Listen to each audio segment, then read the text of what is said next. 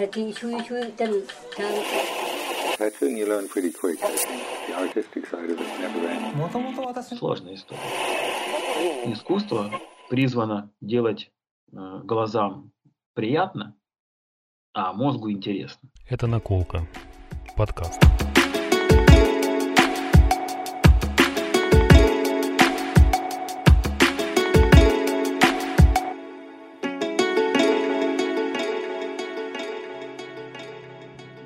Не существует красоты самой по себе. Она проявляется только в тот момент, когда человек смотрит на что-либо и признает «Да, это красиво». Не существует красивого леса. Есть просто лес, в котором растут деревья, кустарники, цветы и травы. Они есть сами по себе. Они не красивы и не уродливы. Они первоначальны. И только когда человек увидит этот лес и восхитится творением природы, он наделяет его категорией красоты. Эту цитату я увидел на сайте художника, с которым мы э, недавно созвонились и записали эпизод для подкаста. Наш разговор был долгим и очень интересным, поэтому мы разделим его на три части – еще в 2013 году на тату-фестивале в Праге а, мы познакомились с ним, потому как наши боксы находились рядом. Но тогда я знал его исключительно как татуировщика. После того фестиваля мы особо не общались, а, были подписаны друг на друга и просто изредка обменивались лайками и комментариями. А какое-то время назад я стал чаще интересоваться его творчеством – и заново открыл для себя потрясающего художника и татуировщика Андрея Вишневского. Музыка, которую вы слышите сейчас, легко могла бы быть саундтреком к его картинам, в которых вы не увидите натюрмортов из яблок или груш, пейзажи гор или городов. Вы найдете в них темные стороны человеческой природы.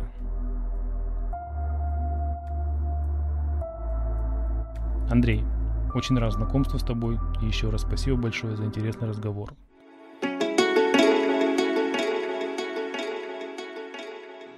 Здесь, ну, у нас такие студии раньше были, в которых, ну, в которых не было таких условий. Да, я, я, я представляю, да. Слушай, ну работать дома все равно, мне кажется, круто. Вот, вот, если ты работаешь, ну, работаешь дома... столики. Что? Я говорю, э, работать дома, ну, круто. Вот ты работаешь дома, и ну, мне кажется, это классно, дома работать. Да, да. И, и э, у меня была попытка открыть свою собственную студию. Я как-то хотел объединить все вместе и стритшоп, и творческую студию, как-то мастеров там. Ну, обычная история. Я думаю, многие через это проходили. Mm-hmm. После того, как я ее закрыл, стал работать один, мне всегда казалось, что я, э, знаешь, что я год проработал в той студии, как будто я пытался спать в вагоне плацкарте. То есть постоянно какой-то фон, какие-то да. голоса, какое-то говорение, что-то происходит. Э, дома тишина, дома никого нет. Мне компания не нужна для работы совершенно. Я не люблю вот этих больших студий, где там по да. 25 человек вместе работают. Вот эти open space, где там тысяча да, кушеток. Да, да, да. да. У нас была такая студия в Ростове много-много лет назад. А, наверное, в то время, когда мы с тобой познакомились. Мы же с тобой в Праге познакомились, да, правильно? Да, да, мы с тобой, да. Это да. был там 2011 или 2012 год. Я... Или 13 Даже 13 мне кажется, 13 Даже, 14 наверное, 13 да, да. Вот. У нас тогда была студия... А, уже она закончилась к тому времени. У нас была студия с открытым этим пространством, где помещались четыре человека вместе. Угу. Вот, но это было прям адовое место. Адовое. И, ну, мне очень там не нравилось. Я люблю размахивать руками, когда я разговариваю, прибегать к каким-то а, поэтическим аргументам, общаясь с клиентами. То есть, ну, пафосно. Да, да, да, да, да, круто. Какие-то книжки доставать, знаешь, там мы объяснять людям, рассказывать о том, что там они должны там на путь света вставать. Все правильно, да, какой-то именно образовательный момент. Вот, да, то есть, ну, как-то обучать, рассказывать. У меня консультации бывают там по несколько часов. Ну, то есть, да. когда незнакомые люди, это как бы такая маленькая лекция о том, собственно говоря, с чем мы столкнулись. Что мы вот, что, что у нас есть, да, то есть, как бы вот и, то есть, там я начинаю со знакомства, и заканчиваю рассказом то, что у меня есть, какой у меня есть материал. Это несколько часов, и в условиях, когда вокруг еще несколько человек, мастера, их клиенты, их друзья, э, там какой-нибудь еще администратор есть, и вот эта тусовка такая, я не, я не люблю. И потом эти вечеринки постоянные. Ну, дома хорошо одному. Прям дома прям и, идеальное место для работы. Согласен, согласен на все сто. Смотри, у нас была такая история, когда я приехал э, в эту студию вот в Вене, в которой я проработал 8 лет, это одна из старейших студий, и на тот момент она уже существовала лет 10, наверное, или 15, ну, 10, наверное, 10. Но если и... сейчас нет уже, да? Она есть. Вот, так э, представь, на тот момент, а еще студия такая, чтобы ты представлял, знаешь, она сделана в таком старом американском стиле, какие-то деревянные панели, типа, типа доски какие-то, там с, uh-huh черепа каких-то быков, все такое наше про, про, про американское. Ну, типа индейцы там, ну окей, короче, я думаю, ну это нравится вот э, хозяину студии, класс. И так они там еще курили. На момент, когда э, я там работал... Прям в студии? Они, прям в студии курили. И представь, они курили, и клиенты курили, и сами работники курили, то есть татуировщики, мастера. И я, и я помню, знаешь, такую историю. Я приходил домой все время, у меня вся одежда воняла сигаретами. Вот. И помню такой момент, что как-то мы... А, она двухуровневая, двухэтажная. И я работал все время, с самого начала и вот до, до того, как я ушел из студии. Работал на втором этаже возле окна. И нас там было два татуировщика сидело. И там буквально а, 5 или 6 квадратных метров маленькое такое пространство, на котором вот мы вдвоем сидим с клиентами, а еще тогда разрешалось приходить клиентам с друзьями. То есть, представляешь, вот так, ты иногда ходишь, как в троллейбусе, и э, в, в какой-то момент я такой что-то оборачиваюсь, знаешь, от постоянно вот этот шум, про который ты рассказывал, вот постоянно гул, шум на фоне какой-то. Я такой оборачиваюсь однажды смотрю, там просто стоит туман за мной, реально туман, потому что в, в один момент курили а, они сделали перерыв, то есть два человека, два татуировщика на первом этаже, плюс их клиенты, это уже четыре человека курит, да. плюс а, мои спустились туда покурить, и все эти курят, это все прям вот ну, наверх. Да, и я такой смотрю, думаю, офигеть.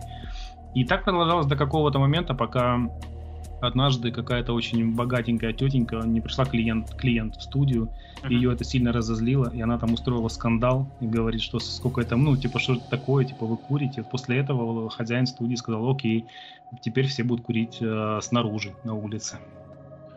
А как же там вот эти строгие законы в ЕС по поводу курения в помещении? Это же... Ну, я... тогда же это не было, наверное, потому что тогда я тебе говорю сейчас конкретно про а, это же начало 2000-х. Нет, нет, нет, мы приехали сюда в 2011 году, а это было, наверное, 12 как раз 13 когда мы с тобой mm. познакомились вот наконец. То есть примерно это вот в тот период было. Mm. А потом, ну вот, наверное, с года, не знаю, с 15 что ли, с 15 они уже прекратили там курить. Ну, там было поначалу, конечно, было просто какой-то ад адский. Плюс это, знаешь, еще впитывается, там какие-то покрывала, не покрывала, а какие-то индийские ковры висели на, на стенах. Это все впитывает, это все заб... ну, просто... Ну да, они, это, это, табачный дым, он такой едкий, он же впитывается везде. Да, это, да, да, да. Ну, да. Это обычная квартира пропитывается ужасно. Как продают автомобили, не прокуренный салон, да, а, да, да, а квартиры да. прокуриваются, да, их потом вымыть, там ремонт надо делать. Поэтому это вот большие студии, свои правила. Много людей, много разговоров, много тусовки. Это такой фестиваль каждый день. Фестиваль каждый день, все верно, да. Это, это какой-то... Да, ну, еще же все такие, все же остряки, все приколисты, любят поговорить, пошутить. А я интроверт, и мне как-то, как интроверту, это все да. ужасно. Не, не то, что неприятно, а тяжело. Я же вообще в творчестве своем занимаюсь какими-то дарковыми вещами, такими вот э, ну, слабостями человеческими. И когда долго с людьми общаюсь, я начинаю понимать, что герои моих работ, они прям вот рядом со мной. Да.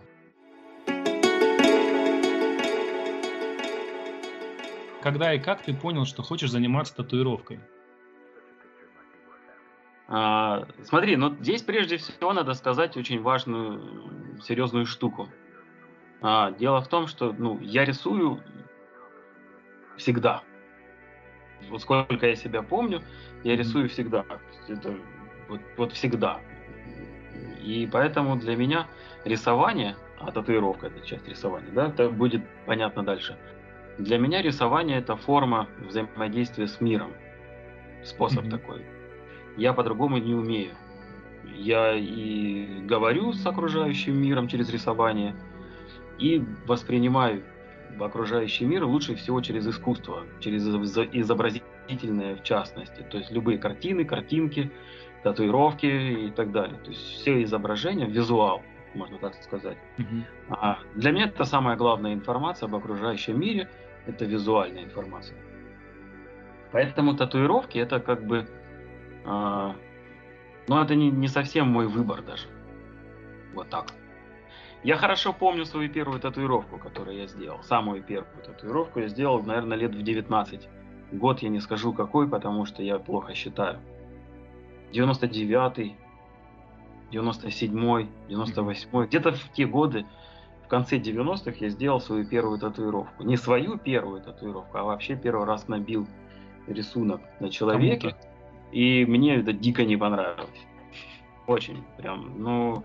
Ну, это было прикольно, это было классно, но это не так классно. Я прям увидел, как э, игла раздвигает кожу, вот это все, вот это вся сукра, это, все это похрома, и, естественно, там все это делать в кустарных условиях, потому что я живу, до сих пор живу, но это прям край города. Из моего окна видно кладбище северное и больше ничего. Там, поля, оттуда приходят э, снежные люди зимой. Естественно, как бы а, у меня было очень много друзей и приятелей местных, вот этих всяких хулиганов, гопников. Я вместе с ними здесь рос. Я был плохим школьником, я тусил на улице всегда, всегда рисовал, и они меня звали, Андрей, давай там что-нибудь, помоги нам нарисовать, перевести. Я им рисовал сперва эти татуировки. А потом они, ну, типа, что ты рисуешь, давай набей, ты, у тебя классно получится. И я сделал парнишке первую татуировку. Вот тогда какой-то трайбл. Я даже сам его нарисовал, этот трайбл. Взяв в руки перо плакатное, нарисовал его на бумажке, потом каким-то способом я его перевел, там, с помощью пастельных карандашей даже. Офигеть. То есть я какой-то трансфер даже сообразил.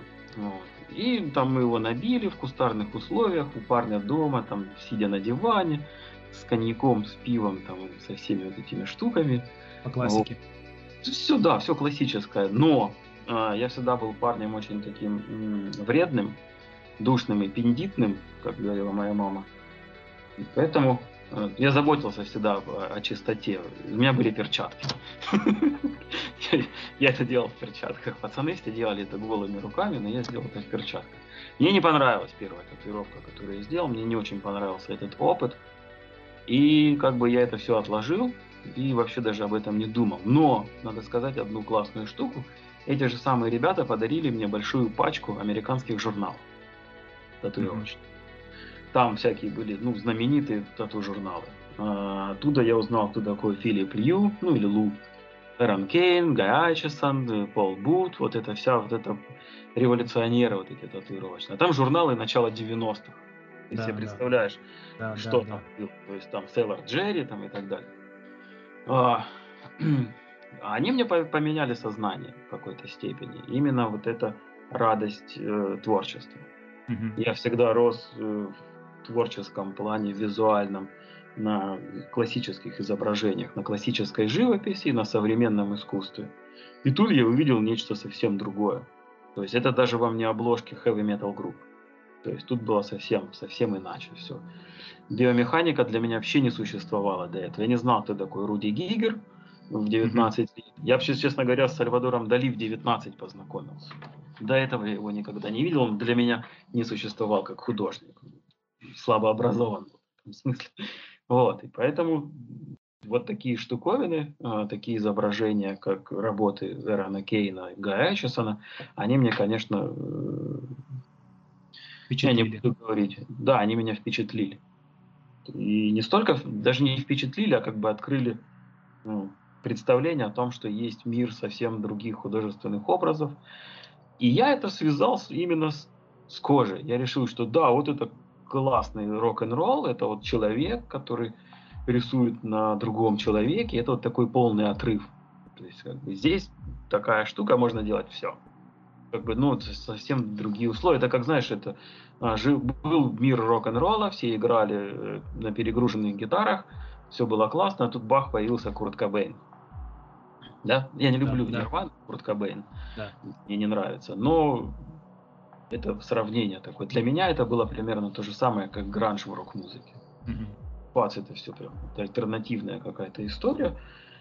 Я отложил все это дело, вообще просто об этом не думал. Эти же самые пацаны спаяли мне машинку, роторную, самодельную. Они мне торжественно подарили, сказали, Андрей, ты будешь нашим главным кольщиком. Тут заживем классно вообще, все будет, все будет здорово. Вот. И я не делал татуировок очень какое-то, ну, непродолжительное время. К окончанию университета, наверное, годам к 21, там что-то такое – я понял, что надо как бы с этим миром все-таки ну, взрослеть и жить, и коммерциализировать свой талант. Я много лет пробовал разные способы коммерциализации. А, я перепробовал много всего разного. Комиксы, оформление, клубы, оформление mm-hmm. сцен, декорации. Я немного в кино поработал. А, я везде потыкался, вот. А, я даже был скульптором кладбищенским. Вот. И, короче говоря, все равно пришло к татуировке. К 30 годам, то есть там где-то в 20 я попробовал, немножко покрасил, что-то поделал, и к тридцатнику я вернулся к татуировкам опять. Там был период, когда я вообще не делал татуировок. Четыре года. Я местным нашим кольщикам, ну, да, да, ну татуировщикам отдал. Отдал все, что у меня было, там какие-то блоки, машинки к тому времени накопились.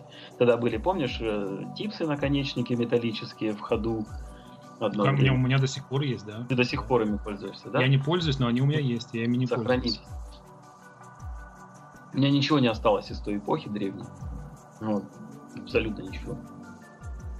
Кроме нескольких фотографий с татуировок. Где-то лежат. А, я все отдал, уехал, перестал тут этим всем заниматься. Мы там с супругой путешествовали немножко по стране, по миру. И я рисовал много всего разного. И все меня спрашивали о татуировках. Андрей, а может на досуге ты мне сделаешь татуировку? Новые знакомые, не знающие о моем татуировочном прошлом. Вот, и так как-то я вернулся к татуированию и все. Заодно рассказал историю, как я стал татуировщиком. Ну, блин, ну прикольно. Вот. Очень. А, поэтому мы с тобой, когда встретились в 2013 году, mm-hmm. я к этому времени, ну, пару лет считал себя профессиональным татуировщиком. Потому что я подхватил какие-то м- профессионально-этические взгляды.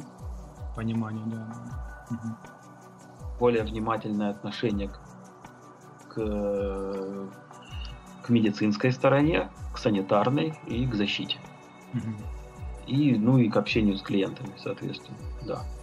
Ну и как-то... Ну, еще за счет того, что к тому моменту я весь мой доход, да, наверное, 100% к тому времени моего дохода состояло из татуировок, поэтому считал себя профессионалом. Ну, чем я зарабатываю? Ну, да, профессия, да. Это как бы, ну, аспектов э, Критериев профессионализма в тату-индустрии немного, ну, я думаю, это один из них. Они, а, но они на самом деле не сложившиеся, да, у нас же нет критериев профессионализма. Нет. Они сейчас, ну, сейчас, сейчас может называться профессионалом любой вообще. Вот взял Сами... машинку. Да, да, и, и все. То есть, ну, как, если раньше мы хотя бы говорили о качестве татуирования, о прокрасе, о контурах, да, да, да. то на сегодняшний день контура, ну, они сегодня в Инстаграме, они красивые, эти контура, роторные, а через год да. или через два они все превращаются в безобразие. Ну, ну а, опять же, опять же, если касаться обработки фотографий или просто фотографий, то, что мы видим в Инстаграме, знаешь, ты можешь быть, ты можешь профессионалом теперь уже просто в постобработке фотографий. Имея фотошоп. Да, и все, тебе больше ничего не на, надо, на, ты можешь... На фотошопе, да. Вот. Ну, я использую яркость, контраст, конечно. Да, Есть такие снимки, которые я начинаю крутить и понимаю, что крутить нечего. И все, и я себя успокаиваю, потому что я не шарю в фотографировании, и типа, так пойдет. Ты знаешь, я говорю больше конкретно, наверное, про тех, кто использует прям целый набор гаджетов для того, чтобы сделать его работу там супер привлекательной. Вот э, тоже многие чуваки начинают говорить о том, что если ваша татуировка кривая, то никакие фильтры, никакие там поляризационные пленки это не исправят, то есть она и будет кривая. Но дело, дело не в том, что кривая она или не кривая, а в том, что как бы ты заведомо обманываешь ну, зрителя твоего, да, который смотрит на твою татуировку. То есть он посмотрел, да. это знаешь, постоянно ко мне приходит, говорит, во, посмотрите, какая татуировка, вот, вот, вот так, это ж круто. Я говорю, ну вы же видите, да, что вот здесь вот все настолько вытянуто, допустим, там черный фон, какая-то там еле-еле подсвечена, где-то сняли, сделали вау-эффект, и люди, и люди ведутся на это, поэтому они приходят и... Ну, потому что, к сожалению, люди слабо образованы в этой области, они же они ж так и должны быть, понимаешь? Ты ж, а, они не должны быть образованы, они приходят к тебе, чтобы быть. образоваться. Понимаешь? Ты должен их образовать, ты должен ну, рассказать да, им, что показать. и как. Показать, да. А, мы здесь, в общем-то, мы, я говорю мы, потому что ребята, с кем я работал, не все, но некоторые из них, mm-hmm. да, они тоже мы придерживались этих э, правил внимательного отношения к клиенту, внимательного отношения к работам. Э, вот эти бесконечно приносящиеся татуировки, ребята, посмотрите, я вот да, видел такую да. красоту, сделайте мне точно так же. Ну и как бы там уже объясняли, что так невозможно, и так не будет, пройдет время, зеленый перестанет быть зеленым, синий перестанет быть синим. Угу. Ну и еще плюс этот э, черный фон. Я сам грешу черным фоном, ты знаешь. Ну, я фоткаю всегда на черном фоне. Вот. И да, я это делаю для большего эффекта. Но я даже, да, я даже не, не про черный фон, а про темную комнату. Знаешь, когда делают специально очень мало света, темная комната, плюс, да. что очень важно, плюс пленка на лампу, да, поляризационная, да. плюс э, CPL, этот фильтр на, на камеру, и потом начинаешь ты уже играть, убирать все эти блики, яркость, там это все вытаскивать. Я пользуюсь тоже фотошопом, но я чаще всего из-за того, что мои работы больше черно-белые, я всегда выбираю красноту какую-то, лишнюю красоту. красноту ну, ты просто их делаешь черно-серыми. Да, да, да, больше черно-серыми, ну, чтобы краснота это не, не мешала. Краснота портит эстетическое впечатление от кадра, который мы видим в ленте. Да, да. да. По, ну, по-хорошему. То есть она так, как бы, она делает снимок бытовым. И, бытовым, ну, правильно, да, бытовым. Бытовым, да, и все. Ну, мы когда убираем эту красноту, ну, появляется такая патина, благородство в снимке. Он выглядит более как-то, ну, художественно, более презентабельно, да. Вот. Я экспериментировал, я прикалывался, я рисовал, я дорисовывал татуировки, картинки, свои снимки в фотошопе, доводил их вот до этого дикого состояния. Я тоже пробовал. Вот. Я, ну, я, я просто что, почему, ну как, почему, почему люди подсаживаются? Да, да, да, такая же, ты так тоже ну, самое. Блин, ну это же какая-то ерунда. вот, короче, а, я сделал такую штуку. Не знаю, захочешь, включишь это подкаст, захочешь, не захочешь, не сделаешь. А, опять же, из-за того, что как бы я общаюсь с миром через рисование, это, это ну, это мой язык, да, mm-hmm. я ищу свой выразительный язык, как мне этим языком говорить. А, и у меня родилась идея, я назвал ее «Формула человека». Это у меня такой концептуальный проект. Я не знаю, видел ты его у меня в Инстаграме или нет, я в 2019 году постил, я делал выставку с этим проектом. А, что я сделал? Я взял а, несколько своих работ, сфотографировал их и вырезал, максимально плоскими вырезал, чтобы не было видно части тела человеческого. То есть кадрировал, чтобы сделать его плоским. А, распечатал на холсте размером 180 на 110. Вот. Я сделал 6 холстов, напечатал 6 работ и поверх них порисовал аэрографом.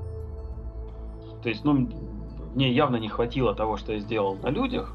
Угу. Я сверху порисовал аэрографом. Это такая вот аналогия с этими вот фотошоповскими штуками. Да.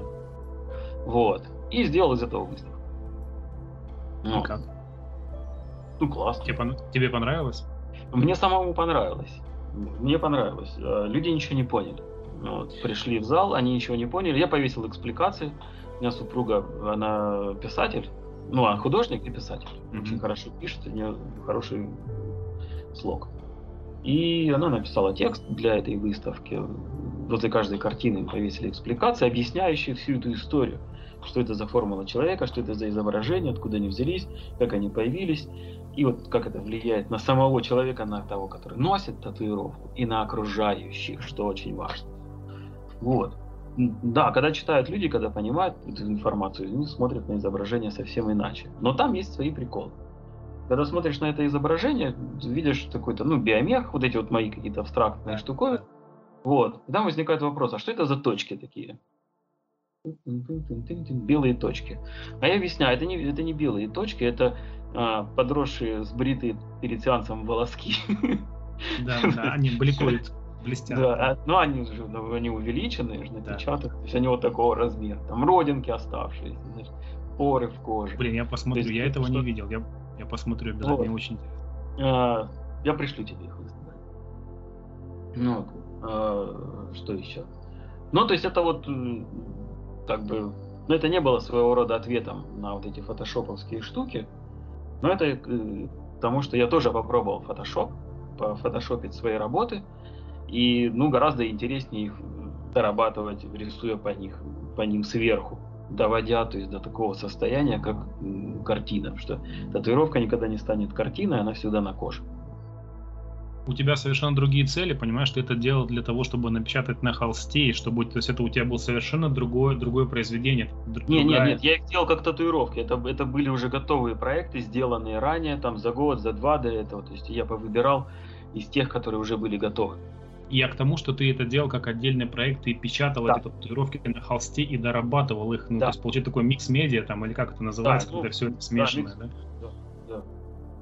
Вот. Ты знаешь, секундочку, я честно на секунду тебя перебью. А, когда я ходил на выставку Гигеру, к Руди Гигеру здесь в Вене, это да. в 2011 году, когда мы приехали, и я видел его оригинальные, а, его произведения, да там даже не холсты, я видел напечат... Это бумага, и причем какие-то части из них я видел, это была аппликация. То есть он что-то вырезал из журналов, то есть наклеивал, потом докрашивал, вот как ты говоришь, аэрографом. Он также докрашивал, там либо спреем, либо аэрографом, либо чем-то дорисовывал вручную. Да. И это все прям видел прям очень близко, и я так удивился, думаю, нифига себе, такой чувак, и он прям делал аппликацию, просто аппликацию, с какими-то своими, ну, дорисовками. Э, забавный случай из творчества. Как раз.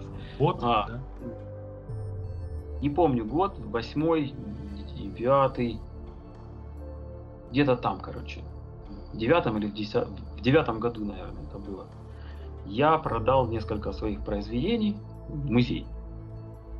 Вот. А, музей погребальной культуры, кстати. Вот. Угу. Есть такая штука. А, продал несколько работ и несколько графических своих произведений. Я одно время очень сильно увлекался, рисовал аэрографом. На бумаге очень много таких работ делал продал несколько работ и продавал там через галерею, директор галереи, там галерист, ля Она стала разбирать, распаковывать работы, вынимать их из под паспорту из под рамы. Я спрашиваю, в чем дело, собственно говоря, что вы делаете? Она говорит, ну, вы пытаетесь продать постеры. Это просто это фотографии, это печать, постер. Вы пытаетесь продать за какие-то нереальные деньги постер. То есть вы, короче, тут вы нас за лохов не держите ну, типа, шаря в этом деле. Говорит, ну, доставайте. Она достает, разворачивает, смотрит и видит, что да, это нарисовано. То есть, ну, под стеклом, в паспорту это не выглядит нарисованным, вот, вот, вот, вот, да. вот это, этот медиум. Вот. А ну, перед живыми глазами, как бы, да, это видно, что нарисовано. То есть приняли а, это было лестно для меня, потому что я уже был знаком с творчеством Гигера, и было лестно для меня такое сравнение с постером или с фотографией моих работ, потому что у Гигера был случай про Японию, ты не знаешь, наверное, или знаешь. Нет. Он вез выставку в Японию, его остановили на таможне со словами «Вы везете фотографии, а у вас указаны картины». Он говорит, где я, по-вашему, фотографировал? В аду, что ли? Офигеть. Офигеть. Ну и вот у меня тоже такое сравнение получилось в моей практике. Ну, это было приятно. Ну. Женщина потом извинилась, она как-то ну, собрала обратно, да? Да, да, они как бы переосмыслили, как бы, ну, были немного, ну... Шокированы, да? Шокированы, да. То есть, вот, Круто. это как бы классно. Мы такого, Круто. типа, не видели никогда в жизни. По поводу, что не видели никогда в жизни. Интересная тоже вещь.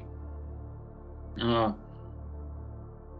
ну, татуировка, да, это часть мира изобразительного искусства. Но и за, за счет того, что очень много э, повторов и вторичности в мире татуирования. Ну, повторение изображений, копии там и так далее, да, то есть как бы и, к сожалению, это выходит на поверхность, и чаще всего как бы это мир татуирования с этим ассоциируется, с повторением. У нас же вообще как бы критерий круто, качественно повторить э, Сикстинскую капеллу, да. только на как бы, о, вот тогда ты мастер, да, ты крутой, да. ты молодец. И а это становится поверхностью, и там другие представители изобразительного искусства, мира изобразительного искусства, видят только поверхность глубже уже не заглядывать. Посмотрели, а, ну, повторение Сикстинской капеллы, окей, мы это видели везде, дальше смотреть не будем.